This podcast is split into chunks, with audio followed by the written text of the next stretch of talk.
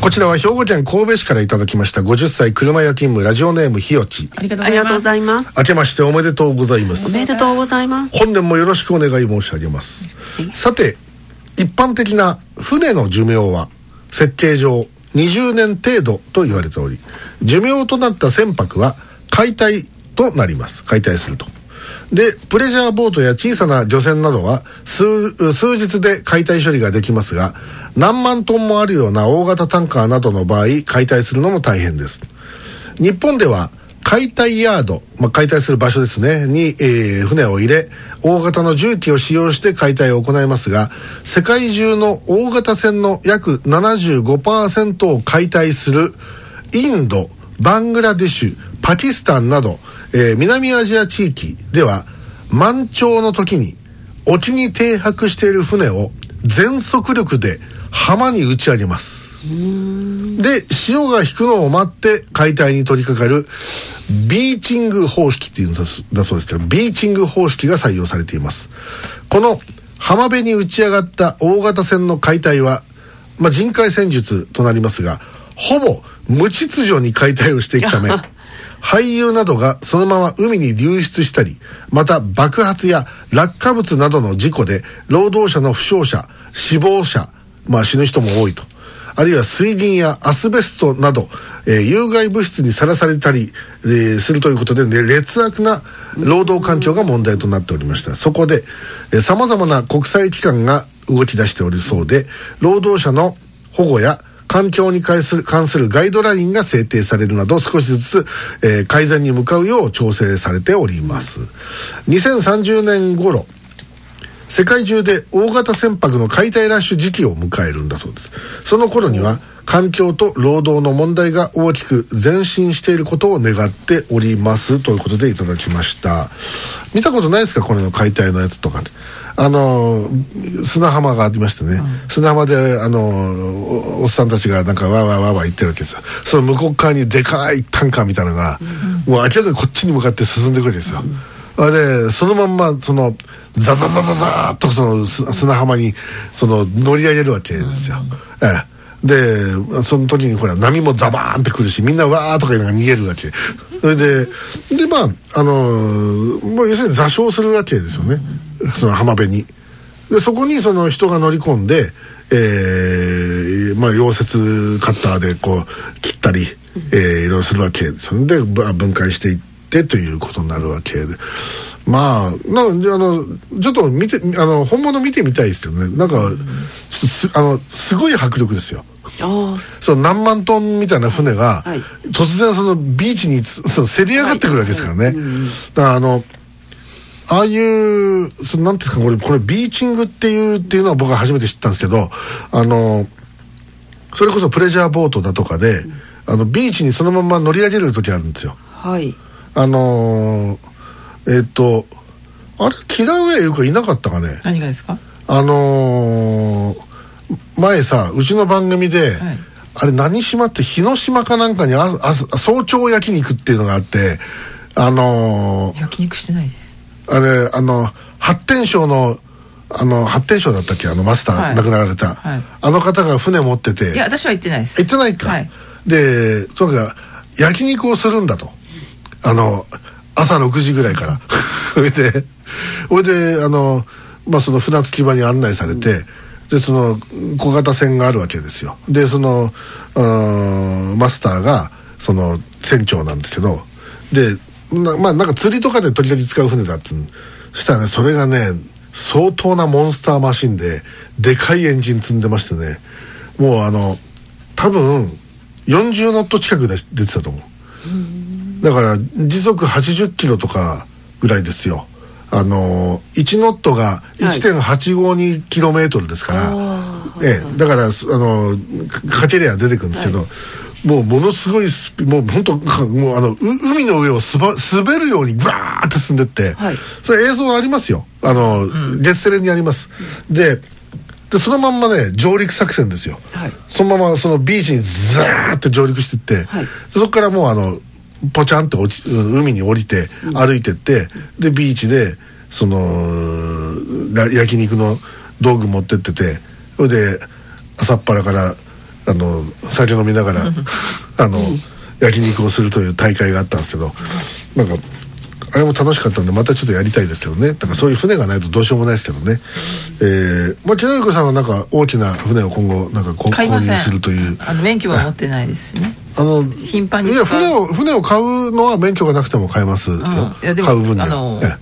自分が運転しないなら面白くないんで。ああの免許の持ってる人を乗せればいいですか？いやだからそれが面倒くさいんで。免許を持ってる人が横に乗ってれば免許のない人が操縦しても OK なんですよ船は、ええ。いやでもそれが面倒くさい俺もちょっと免許取りたいんだけどね。船の？ああ昔から取りたい。あのやっぱり加山雄三心がどうしてもやっぱり私にとっての目標の一つになっております紅白出てましたよね。あこの間ねあのーもうやっぱだいぶおお年ですねいやだからあもう人前で歌うのをあれで最後にするということだったわけでありますけどまあいろんなねこう解体の現場、買いたいね、ええ。物壊すってのは結構楽しかったりするんですよねなんかね。でも物壊して建てるのも早いですね。あっという間に建ちますね。あんなあの人数なんか人間すごいなっていつも思います。ビルとか見るとまあそれはそのプロがやってますからね。すごいですよね、ええ。あれを。時々大失敗がありますけどあねそうなんですか。えリえこのこの間見た動画はねちょっとねその亡くなられた人人が死んでる動画だからあんまり良くないんだけど壁があってコンクリの、そこの向こう側にバスがいるんですよ、でなんかしらバスが突っ込んできちゃって、壁がねメリメリメリって穴が開いてねでこれ崩れてくるんだよ。そこを女の人が歩いてるわけ、えー。これで危ないっつって避けたわけ。避けてダーって避けて避けたところに落ちてきたの。壁が。あだからもう避けたところにじゃあそのままに行った方が良かったってことか。まあ、もしくは後ろに戻ればよかったのになんかあの分かんないよね人の運命というのはねね。えーということで、えーございまして。さあ今日は、えーこちら FMC 九州新鍋 FMC スタジオからお送りしておりますが、えー、もうねエッグさんもすっかり今睡魔が襲ってきているようでございまして。本当眠い。ええ本当早く今日早い早いねエッグさんのあのマイクに頭ぶつけないですよ。あの マイクに頭ぶつけるのはあのあの松田さんの先輩どっちなんで。ええお願いします。本当眠い。眠い。眠い。ねカシオンさんも食べ過ぎで。食べ食べ過ぎもそうだですし。から私サービス定食で少ないはずだったんですよででかかったですね。まあどどんどん中ですからしょうがないです。私私はつ普通に一人前平らげましたけど。平らげましたね。なんかあのみんな修行みたいとかってこうなんか言いながら平らげましたね。ちょっと途中でこれはだ今日はいよいよダメかなと思ったけど、はい。最終的にはあの、乗り越えられることができました、でも昔はねあれあれだからあのーあれの大盛りを食ってたんですよ昔は、さらに。だからこうなった。あいやいやというかねあの FMC のミーティングは常に常にっていうかそのドンジュかはい。おあのエグさん。すいません。エグさんなんかすいませんすいません。木上優子のなんかあのぶっこんでくるやつを九州で学んではいませんかいやちょっとオーラ浴びてるかもしれないです、ええ。少しは。ややめてくださいね。はいすいません、ええ。ではい気をつけます。はい。あのドンジュか黒髪にある黒髪っていう定食屋に行ってましたね、ええ、でそこで飯を食ってから戻ってきてミーティングをするっていうのがなんかあの毎週のルーチンになってた。で黒髪定食黒髪っていうその食堂の黒髪定食っていうやつがね何だったかなちょっとあのえっ、とねハンバーグとんかつ、はい。えー、とポテサラ生卵明太子。あと3品ぐらい入ってたね。な何それ？定食ですか？定食ですよ。それでご飯大盛りの味噌汁のっていうやつであと最後にみかんがついてて。豪華。それでおいくら？600円とかじゃなかったですおかね。かしい。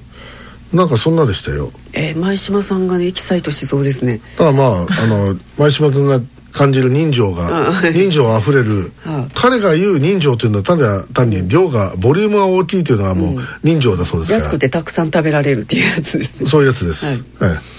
で、まあだからそういう店はこちら熊本にも何軒かございまして、まあぜひ皆さんもね機会がもしあれば。あ黒髪っていうのは町の町の名前なんですね。なんだけど、まあそこにあったもう今ないんですよあそのお店は、ね。あのさっき実は通ったんですけどね、はいはい。あの細川もりもりの家の、はい。あのあの大正寺っていうとこがあるんですよ竜田山の、そこの途中にあったんですけどあのまあまあ懐かしい話でして。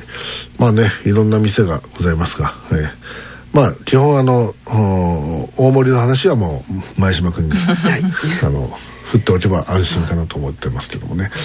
というところでさあお送りしてまいりました。TYC そろそろエンディングということで間違えました。全然見えてないんですよ。何の音楽今の？これこれ一行のポエムだった。なんかえ 平上さんのオーラがかぶオーラをかぶってますか？あ B か。分かった。というわけでございまして、えーそろそろおエンディングテーマが、えー流れてくるというところでございます。さあえー久しぶり半年ぶりに FMC 九州ステーションにやってまいりまして。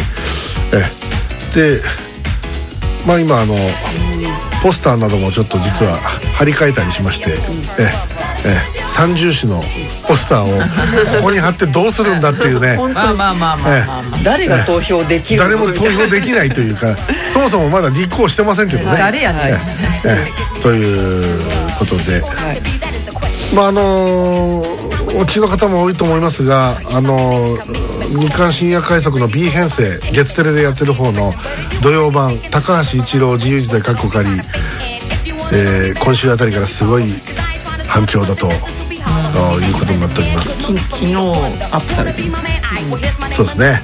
はい、大変な。ちょっと楽しみまだ見てないええ、これ多分次回来週まで続くと思いますよ。え生きてればね。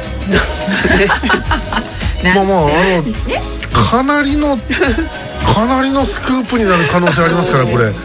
それはもうあのあの週刊週刊 B と週刊 S が今二の足踏んでるぐらいのところですから、あそこどっちとも訴えられちゃったんですよ。ええ。あそうですか訴えられてるんですでその上を今くそのささるかはるかこあの上空を今ジェツテレが飛び始めてるわけですよ、はいはい。ええ。そこに向かってどんなあの対空ミサイルが飛んでくるのか、というのが本当にあの楽しみで、えーありまして。まあ言ってみればあのこのねネットメディア界のゼレンスキーを目指す榎木田信也門が